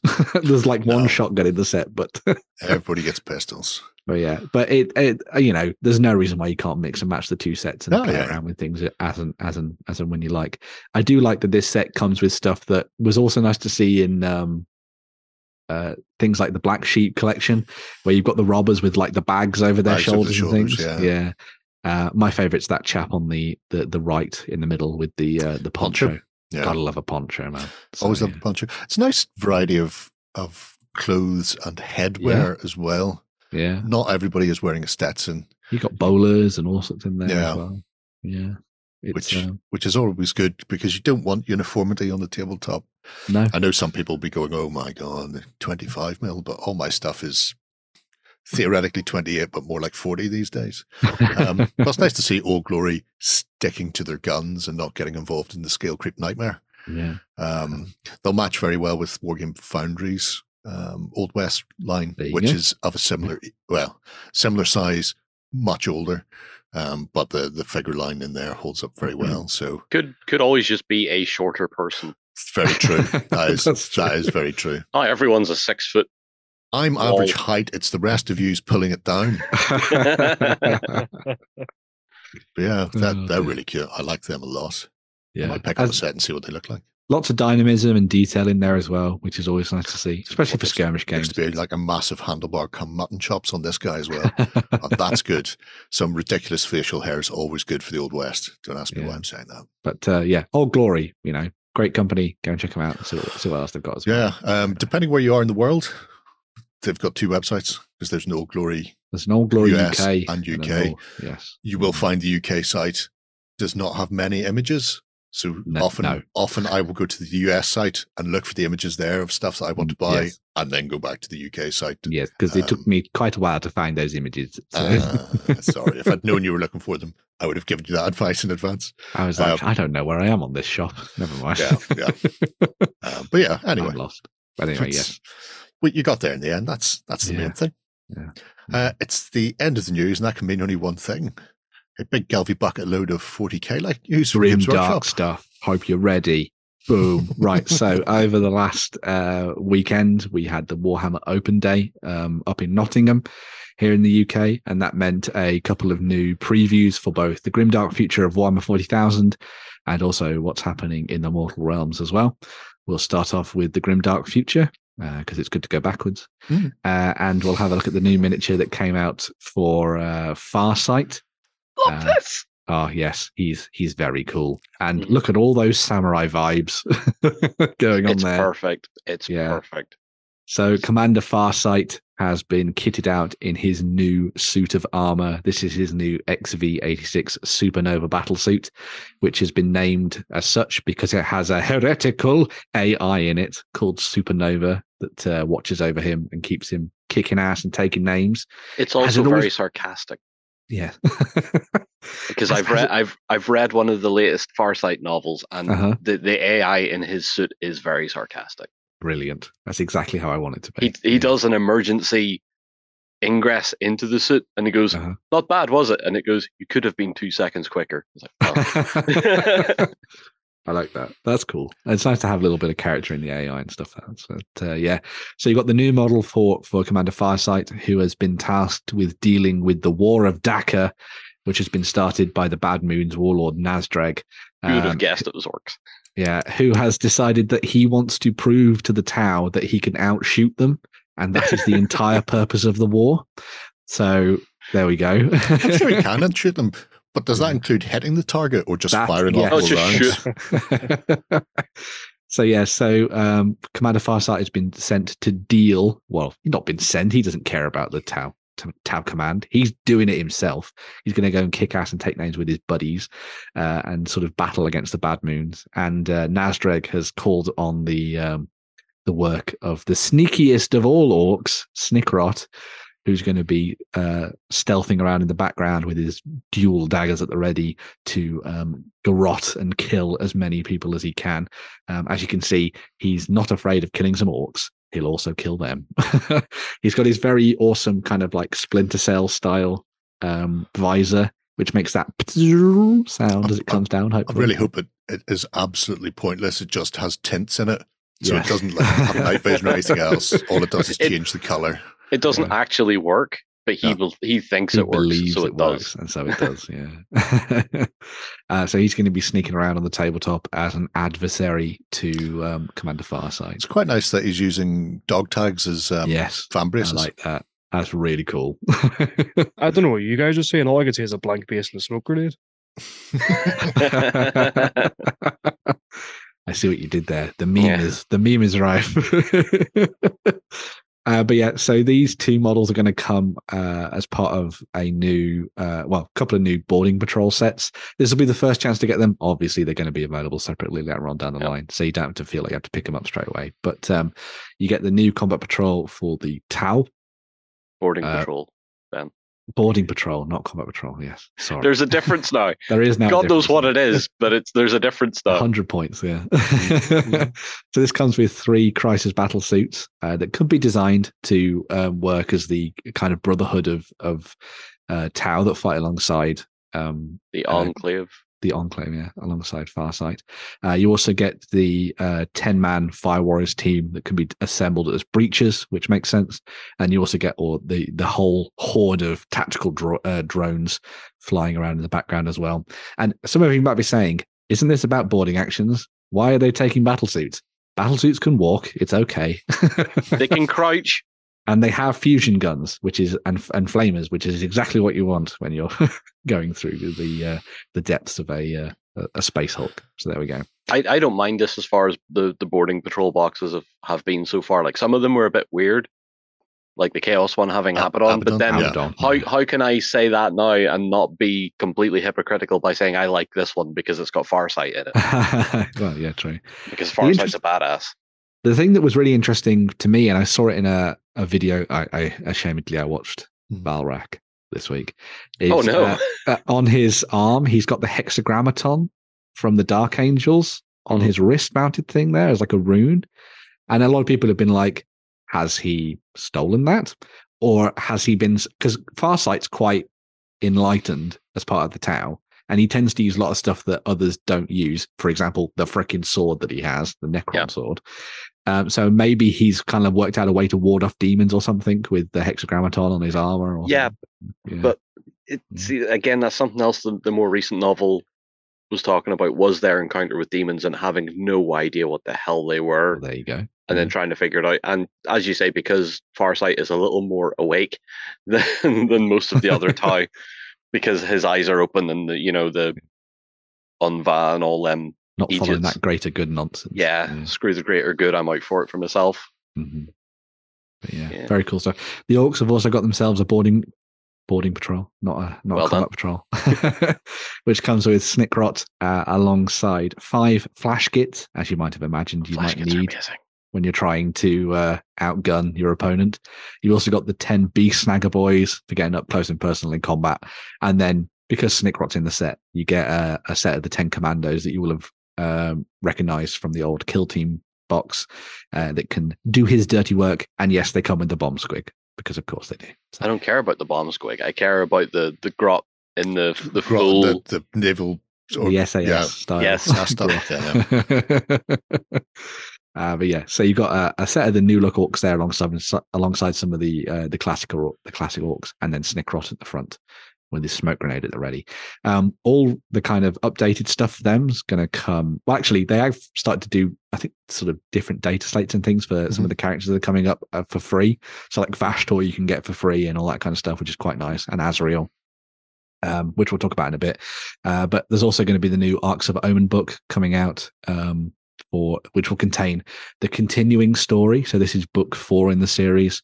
Book three is Vashtorr, then this one's the one after that. Uh, and it will tell the tale of uh, the battle for Arthas Moloch, uh, where the orc threat is uh, is is brightest, I guess, uh, which will come with uh, a way of sort of telling that story and kind of rules for all that kind of thing as well. You'll find additional enhancements and stratagems, which I'm going to count as the new things they're going to do in 10th edition. Mhm. Screw all the other stuff. so you'll have new stuff for the Tau Empire, the Asuryani Eldar, the Yar- Y- the Ynnari Eldar, the Drukhari, the Dark Eldar, the Harlequins, still the Harlequins, it's okay, and the Adeptus Sororitas, the Battle Sisters, Sisters of Battle. There we go. Um, so yes, lots of interesting stuff there for um, for the world of Warhammer 40,000, but we'll come back to more in a little bit. Mm. So yes, uh, moving to the Mortal Realms. We also got to preview some new stuff for the forces of Khorne and the forces of Slaanesh. Uh, they're going to be getting, as seems to be the case now with um, Age of Sigmar, a new model, a new battle tome, and a new Vanguard set. Uh, so the first one of these is the Realm Gore Ritualist, who wouldn't look out of place at a uh, hair hair metal concert, probably. Yeah, it's very Lordy esque. Yeah. Yeah. Uh, so have one of them uh, leading the way for your armies. Uh, they can inscribe runic, um, I was going to say charms, but probably curses, I guess, into the terrain around them. And then blood bursts forth from the realms and will send your models nearby into uh, bouts of hatred and rage and berserk fury, which is quite fitting for Khorne. Um, you've also then got the, well, this is then going to be attached to a new battle tome for the blades of uh, blades of Khorne uh, which will come with all the new stuff you need in it as per normal. You get new Path to Glory rules and all that kind of goodness in there. And then there's also going to be a new Vanguard set, which is your kind of starting point, a little bit like a combat patrol for one Warhammer 40,000 to dive in, uh, which comes with a whole Border host Patrol. of different rules in there. bo- Either Uh, or, who knows? a Combat realm action. patrol. Juggernauts of Khorne once again. Yeah, so that comes with three Blood Reavers, uh, sorry, 10 Blood Reavers, 10 Blood Warriors. So you got your Chaos Warriors and your Marauders essentially.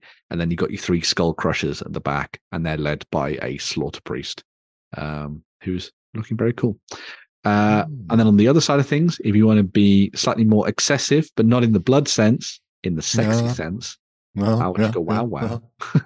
well, You've got the Lord of Hubris, who, in very Vega from Street Fighter, the animated movie style, uh, doesn't like people touching his face or hurting him in any way Mhm. and will sort of dodge and dive out of combat with everyone. But he also does the kind of come at me, bro thing. So he'll always let you strike him first and then he'll kind of dodge away and attack you back and that kind of thing. So he's very full of himself. It's like being in a street fight. You always let them get the first dig in, then it's self defense when the police come. Exactly, yes. That's, that's what He's they say, worried yeah. about the Warhammer police. uh, so he's the new kind of uh, model that you can drop into your Slaaneshi forces. And then once again, they come with a new battle tome, which is focused around the Hedonites of Slaanesh. Uh, so if you want to lead your um, combined armies of the demons and the mortals, then you can do. Um, the thing that I is is seem to it seemed to fly under the radar for a lot of people is actually the Slaanesh range for Age of Sigmar is pretty cool. They did some very nice models for it that kind of played around with the old artwork and designs and things from Warhammer Fantasy and things and stuff. And so it was nice to see them. Well, it's it's a shame that they didn't get as much kind of jazz, I suppose, Mm. as uh, as some of the other ranges. But you're able to pick up a new Vanguard set uh, that comes with a bunch of new characters in it as well for you to to get started with that one. Uh, inside this set, you get. I'm just going to scroll to it. You get a shard speaker of Slaanesh, three Slaangor Fiend Bloods, ten Blissbarb Archers. Oh God. Plus five slick blades, slick blade sne- seekers. Oh God, it's so hard to say these words Sure. And the Bliss Barb Seekers. Oh my god, it, it the naming conventions is probably Steeds of why Slaanesh. Yes, and then Slaaneshi Warriors. There we go. Steeds of Slaanesh. yeah, we go. Life was much easier in the old day. What is it? It's a steed. What god is it? Slaanesh. State of Slaanesh. Move Yeah. along. It's the the one with the big tongue. Yep. So yes, uh, some interesting stuff there for the Mortal Realms if you want to dive in and play around with that. Mm. But then the pre-orders for this weekend. This stuff isn't even out yet. The pre-orders for this weekend coming tomorrow, as we're going to be getting a new book, the third in the series for the Arks of Omen, where Vashtorr is besieging the Rock. All of Valrak's dreams are coming true. the lion will come. it wasn't a Tim Pot theory after all. Um, so Vashtorr is going to be attacking the Rock with his forces of chaos, and alongside that, we get a new box set which comes with the two miniatures. It's a vehicle for them essentially, uh, which is called the Wrath of the Soul Forge King. So you get Azrael and you get um, Vashtorr in this set. And on the Chaos side, you get some Obliterators and the Venom Crawler. And then there's also those 10 cultists who I think they've just turned up on the wrong day. I think they're like, where are the Legionnaires? Um, They, they were told to turn up and then they see Deathwing Terminators and go, uh, Exactly. and yeah, as John was saying, you get the Deathwing Terminators on the other side alongside the Primaris Space Marines who come with a Dark Angels upgrade kit, so you can turn them into actual Dark Angels. for Start fighting on the rock. fearing Weasel Fierce. Go on. Start fearing. Yeah. so uh, that's the new box set, which will be, as I say, the vehicle for the new models. And the, Mm. the first place you can pick them up, again, these models will come out separately later on down the line as well. Uh, you've Yay, also got some new dice. So you've got Vashtorr dice. Boom. The, the symbol's back on the six. and uh, yeah, and uh, you've got- then got the uh, you want to be happy when you roll when you see the symbol. You don't want to be sad. That's true. And there's also a set of dice for the Imperial Knights and the Chaos Knights as well. Um, so if you're interested in picking those up, you can do. Uh, they don't actually tend to go as fast as they used to nowadays. Um, so you might ha- you might be able to pick some up for yourself. Be quite good. So yeah, if if you, if you want to try and find a gift for the Imperial Knight player who has everything, maybe get them some lovely dice. to Have fun I don't know if they're on the sixes or the ones here, though. Who knows? No. Honestly, I want them to do a set of chaos dice for Tzeentch where the, the, the symbol is just on random numbers. yes. 'Cause it would just amuse me so much. Just, you know, it's the change of the ways. Sometimes Ev- good, Every sometimes number's bad. like a Suck seven it up. or like a nine. it's just a blank yeah. dice. It's Well, just a yeah, blank yeah. dice. you choose. You, you do you. Just Yeah. tell people what you need it to be. But yeah, uh, make sure to go and check out um, all those pre-orders and stuff on store.on tabletop. Bing, bing, bing, bing. Buy merch, all that kind of good stuff. And uh, yeah, we'll be back with more Games Workshop news next week. Of course we will. Always be back with more Games Workshop news. They It's never stop. No, They never stop. it's like Sisyphus pushing a boulder up a hill. They'll never reach the top. right. We're going to take a quick swish. And when we come back, we'll be rounding out the show.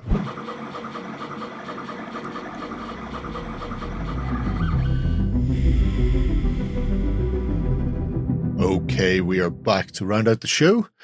And the first thing we're going to be checking out is some 3D print. Yes. Look Mm. at us dangling the equivalent of 3D print keys in front of Shay. Keep the child happy. Jingle, jangle, jingle, jangle. I don't know. This this might not. necess- This isn't mechs, so it might not uh, Oh. necessarily jimmy their jams, but we'll see. So. I'll just go now.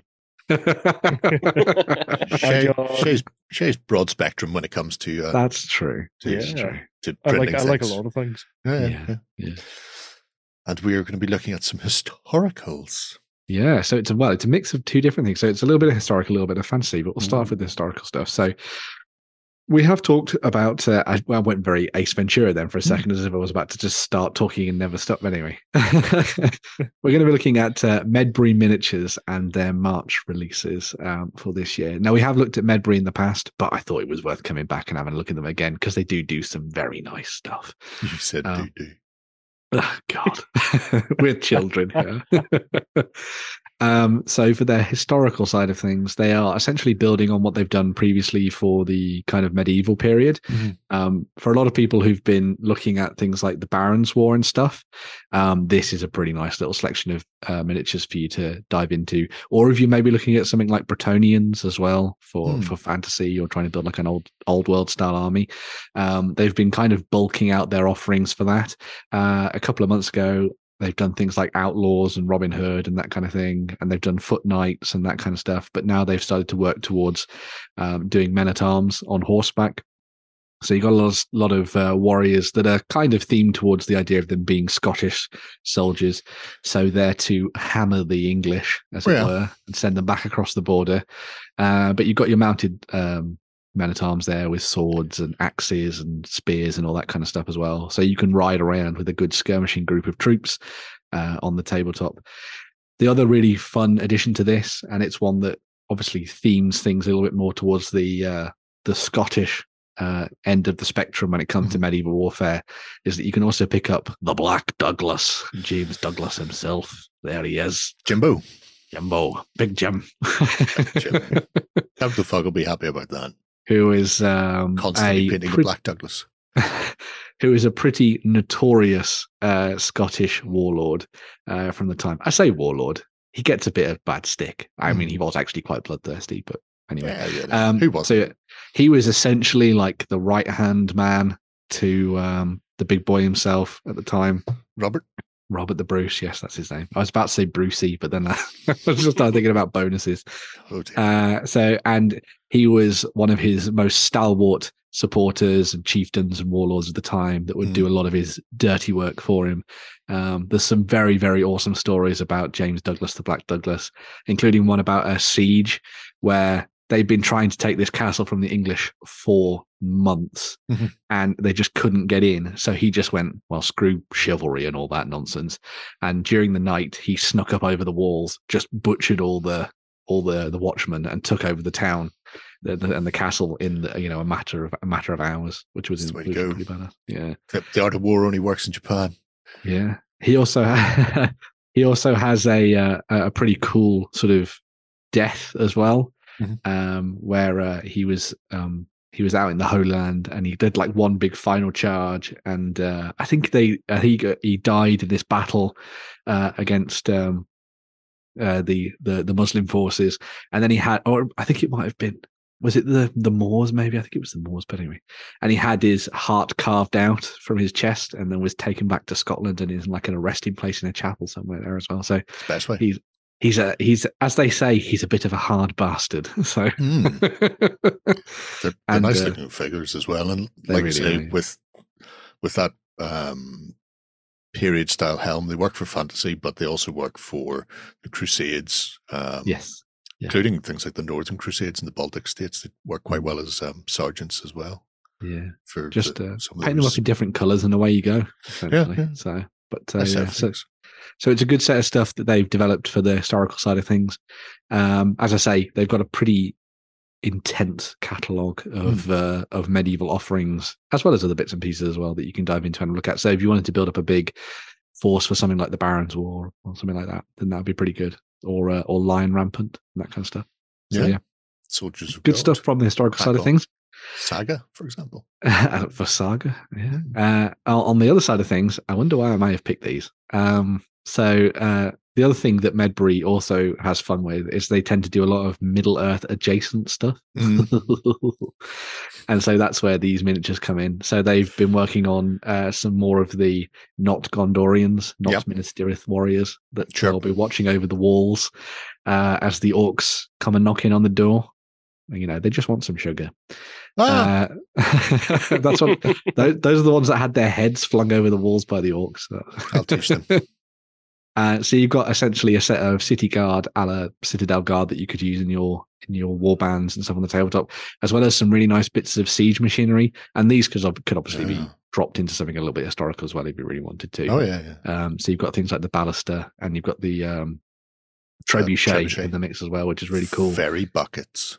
Yes. uh, and then you've got uh, your city guard armed and ar- armored in different ways uh, with the big winged helmets and some without. You've got bows, swords, shields. You've got the crews and everything like that.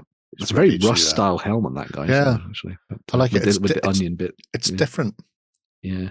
Don't see it often. Maybe there's one per platoon just to squeeze all their oranges.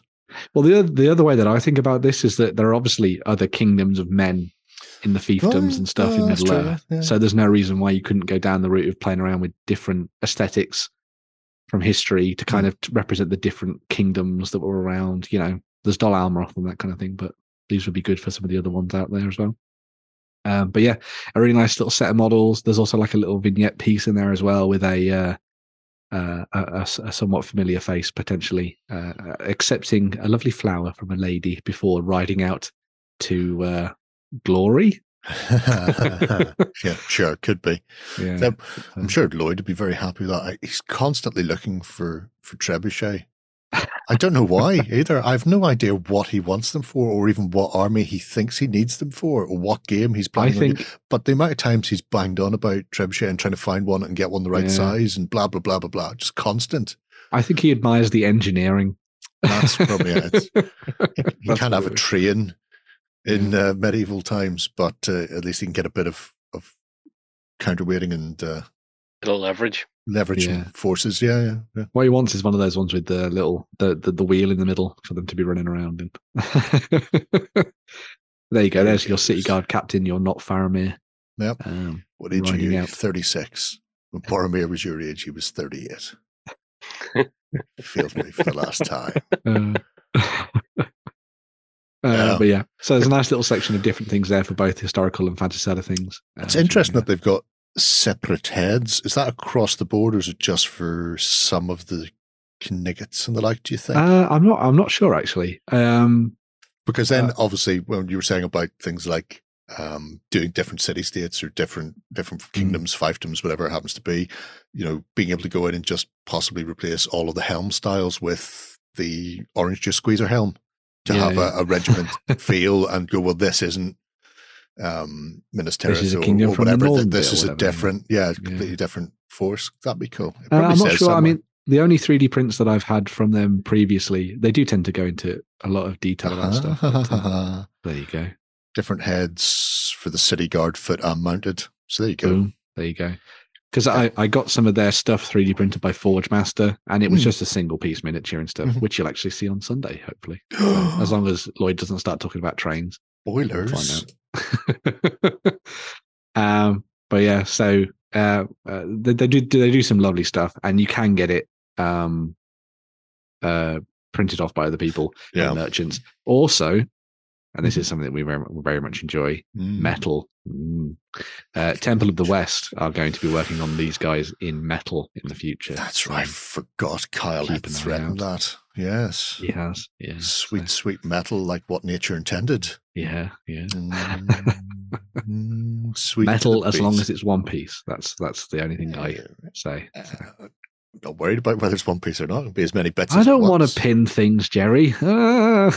But if you don't want to pin things, why do you have multiple pin vices?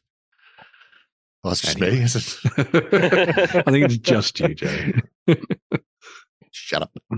Right, but yes, Medbury Miniatures, uh, really nice Mm. set of stuff. Obviously, you can go follow them on the Patreon, get their things. yeah. They also have MyMiniFactory and um, yeah. and all sorts of other things as well. So Ah, well, there you go. So if, if you're not a if you're not a Patreon type, you can just do your one stop shopping. Then if you don't like patronizing people, I You can love go and- patronizing people. tribe them instead. Oh, there you yeah, go. okay. also, yes. Also, yes. right, there you go. What do you think, Shay? You're going to get into some saga? Just get into some saga. Mm, Do a bit of Lion Rampant. Lion Rampant. I'm sure there's I'm sure there's a dark age bone somewhere in your body that you'd love to play as some Vikings or something, Shay. It's bound to, it's bound to be. I do like some Vikings. fights. I do like Vikings. Vikings are cool. This is when it begins. It's not going to happen, Jerry. It's not going to happen. Once you're in, you're never out, Shay. It'll happen. happen to me. It'll happen to you. Sorry. I've just gone full Homer Simpson. I was the future once? Should we look at some Kickstarters? yes, we probably should. Okay. Uh, so, uh, moving into the realm of Kickstarter, we start off with another little bit of 3D printing, Mm. um, but uh, this from a, a different end of the historical spectrum. So, this one's a little bit more modern. Uh, these are the folks at 3D Breed Miniatures. We've looked at them in the past when they've, uh, I think we looked at their last Kickstarter actually, which was all about North Africa and uh, World War II. Um, but they've recently hit up Kickstarter with their March to Hell Vietnam range. Uh, and these can be printed in either 15 mil or 28 mil, depending on uh, which way you want to go and the kind of games that you want to play. Uh, and the interesting thing about the uh, stuff from um, uh, from March to Hell, sorry, from 3D Breed, Hmm. is that they have that slightly more heroic feel to them. Uh, so they've been designed very much more to give that kind of a little bit more pulpy feel, I think, to games. So opposed to them being slightly more historically true, like the stuff you would get from Empress, for example, I think that with these ones they've gone for like big heads, big big hands, kind of thing, big muscles. Makes life easier that- if you're printing them at the smaller scales yes, as well. Yeah, Yep. nothing's going to snap off. uh, but yeah, so they've done, as you would have expected, quite a lot of stuff um, for the uh, the world of. Uh, stop looking at people's stuff on Instagram. That's his. I was looking at the things what he had painted for the Yes, but- people. that painted the little tiny VC types and then the, the little American guys. I'll take you anywhere. Anyway, Fun. At least you found some big minutes. At least found some big pictures. That's the thing. But anyway, um, so yeah, so they've done a whole host of different miniatures for this, so you can get your hands on uh, U.S. Army stuff and the Viet- the uh, Vietnam side as well. Uh, you've also got your. I love that little Apocalypse Now Colonel. Kilgore. Cool. Yeah. uh, then you've got a lot of vehicles that they've done as well. So they've done the APC and uh, the uh, the Huey as well Yeah. which is very nice. And uh, some specialist bits and pieces there too. Um, but essentially, with all of this stuff, because obviously you're getting the big. Look, Shay. Free miniature to download. it's free. Joe, the you first want one to is go? always free. You want to go halfers on a Kickstarter of just fucking? is that, is that um, Private Joker from Full Metal Jacket? It Uh. It could be, With yeah. Yeah. The, the specs on. Nice. Um, but yeah, so they've done all the little bits and pieces for this, and even though you get like essentially one set of infantry because you can print endless amounts of them, Hmm. kind of gives you everything you need to use for your games. Although if you're playing smaller squad based stuff, you might not necessarily need to have that option, which is interesting. Uh, but actually, they've they've sort of gone with the idea of the stretch goals expanding their ele- their the variety of elements, and then also Yeah. throwing in some more specialist weapons as well. So you get you were getting the essentially the, the the bare bones with the initial pledge, but then as more people have added to the pot, it's unlocked specialists that will then filter back into what Yeah. your pledges are giving you. So like yeah. the little medic team evacing somebody. They all look a little gnomish to me. I think I think the It's the proportions are throwing me off a bit. I think at 15 they have that battlefront big head big hand feel. Mhm. And I think that's fine at 15. At the 28, it looks a bit too cannon fodder esque. you remember cannon fodder? That's one for the, I'd say The- another kid reference for the, the, the, the way watching at home. the, the way that I look a lot of the 3D breed stuff Hmm. is that I, it feels like it would be really nice paired against other 3D breed armies. yes. So I'm I'm always glad when they do both sides Both of the sides of it, conflict. yeah. So if Mm. you bought into this, you could get the Vietnamese and you could get the US, and suddenly you have two very good looking armies with that same style going on. Um, but, uh, but yeah. And Ontos, oh yeah. Wow. They, I mean, they've, they've hammered through stretch goals go go. They really have, There's yeah. a Huey, an otter. Yay. Uh, it's more Vietnamese stuff. The seahorse at 30,000. So they're just a seahorse, not a vehicle, just a seahorse. just a seahorse. yeah. If they help it, it has tied its tail around a bit of seaweed to keep it in place. yeah. So that's good. Uh, but yeah, they seem to have hammered through quite a lot of additions. Yeah, yeah. I, I think a lot of people really like the style Hmm. that they do. Uh, and I think because it's consistent as well and they've delivered over the previous projects that they've done, I think people kind of see them effe- effectively as a sure bet, to be honest. So, uh, hence why they've got 18,000 Yeah. odd pounds in the Yeah, for, So, for their yeah, relatively, relatively yeah. modest initial goal, but then it's you know they're incremental steps Yeah. aren't uh, Yeah. aren't particularly egregious. So I think it's Mm. one of those where you've got a, a decent starting point, and, and yeah. if if you don't go for ridiculous goals, especially with three D printing, you can go well. Here's your base, and if people find me, great, and uh, and if they don't, then you know it's still achievable. Yeah. But even then, what's that? You're Nam to hell. 45, 40, 45 euros for everything, essentially. At this point, 45 so. euros. Yeah, I mean that's that's for nothing. Uh, you could you could skip the food van a couple of days, get stuck into it. Lovely Especially stuff. if it's halvesies. Yeah, yeah. The food van is one of the few pleasures we still have in here in the day. Yeah. Uh, Let's fascinating to see if at any stage they decide to go with a um a rule set in particular. Obviously, I'm thinking Yeah. Flames of War has the Brownwater stuff, uh, Brownwater Navy. Is there any Osprey Blue book that would go with it? No, not that I can think of. Not at this scale, because if you're if you're doing this, you want to be playing full on sort of stuff. So I think I've got the NAM rules for Flames of War kicking around Is there here a Too Fat Lardies Vietnam game? oh yeah. Yeah. So there you go. You've got one option in Oh, there- 28 probably. oh, so, there- yeah. There'll be multiple, multiple options out there. well, yes. But But, uh, yeah, if you're going to do it, do it, go go big. Do the full combined full on arms. jungle tables, Yeah. winding rivers, Sweet. traps, flamethrowers. The whole, in trail and away you go. The whole kit and caboodle. Yeah. uh, 23 days left. So it's right at the very start. Can only Pretty go but up. I would be surprised if it doesn't hit all of its stretch goals by the end, especially once Shay's in there. yeah. Mhm. Buying, buying stuff and doing things. It's all good. The the important thing for this one though is that it's it is specifically 3D printing based. So it's not one of these ones where you're going to get your hands on physical miniatures. It, it's all about the STL files and having the access to that. Great. I've got one of those. Not not Heraldez is though. Anyway, I digress. 23 days left. Get in on the march to hell. You Yeah. weren't there, man. You weren't there. See what you did there. Our second Kickstarter then. Mm, An old friend returned. yeah. So this this is one that you we've I think you've looked at Oakbound and talked to us about their games and their range in the past, haven't you? So I, I- yeah. in, in multiple ways, this is right in my wheelhouse, right up my Yeah. strasser. For these um, goblins come via the medium of Westfalia. These are old Westfalia sculpts Well, that there were we go. retired from Westfalia, and uh, and then Oakbound have brought them across the Atlantic and are doing a a new casting run of them. Mhm. Um, so it means you've got a really nice set of classic fantasy hobgoblins um, from Jeff, and uh, broke down into multiple units, but you can pick them up in sort of a variety of ways. Um, so you've got your sword and board types, you've got your bows, and then you've got your filthy spear stickers as well. And there's a nice variety within each. Love the cymbal clashing musician. I mean, yeah, why bother with a drum? I'm just going to bap these two pots together.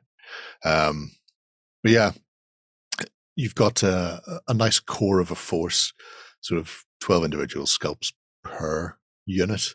Uh, and you can, you can just essentially fill out on units. If you want to play a, a mass battle game, you can do this thing. If you want to play uh, some skirmish or solo campaign games, um, and you just want to pick up a small unit of each, uh, just to give you a handful of hobgoblins of various types, whether it happens to be sort of halberds or pole arms or bows, then they're all in there. Um, Yeah. It's a really nice set of, of figures and only £65 for the all in. Not that Mm. I've scrolled down yet. And I think they've been designed in the, yeah, I like the different regiment sizes that you can go for. So depending on the game that you're playing, you can think about how many of them you need in order to sort of Mm. dive in and have fun with it. Like you could just be like, I just need a little skirmishing warband or something of them. So Yeah. pretty nice. So it's it's really nice to see these figures as well. Um, that they haven't just disappeared off the map altogether, so yeah, to speak. yeah. Because uh, I'm a sucker for these sculpts. I've got a few of them kicking around here from Westfalia when they were in resin. These, if memory serves, Jeff has retooled uh, the masters for metal casting. So Very these nice. will not be resin.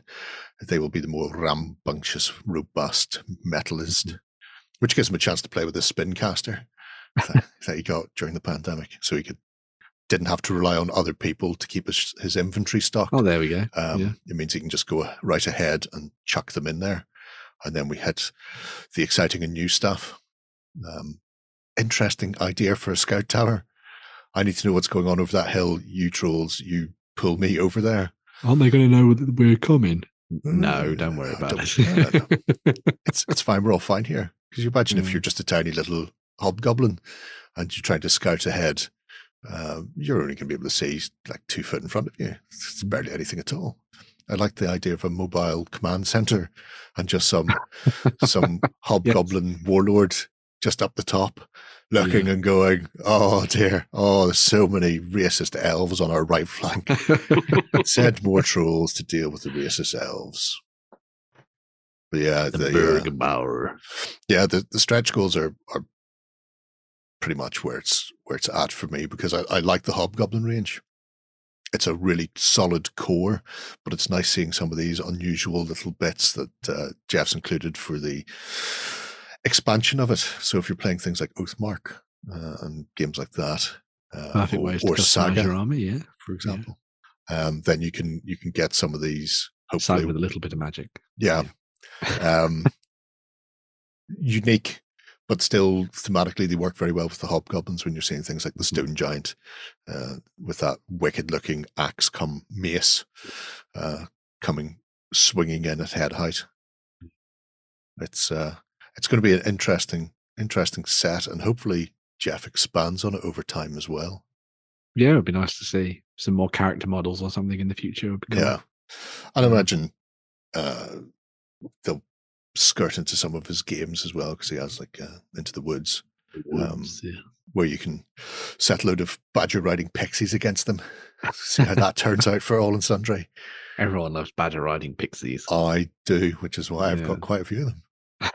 I just need to add some of the squirrel riding pixies from Bad Squiddo and make some sort of fearsome forest pixie army yeah. that just comes screaming at a very high pitched sound towards you.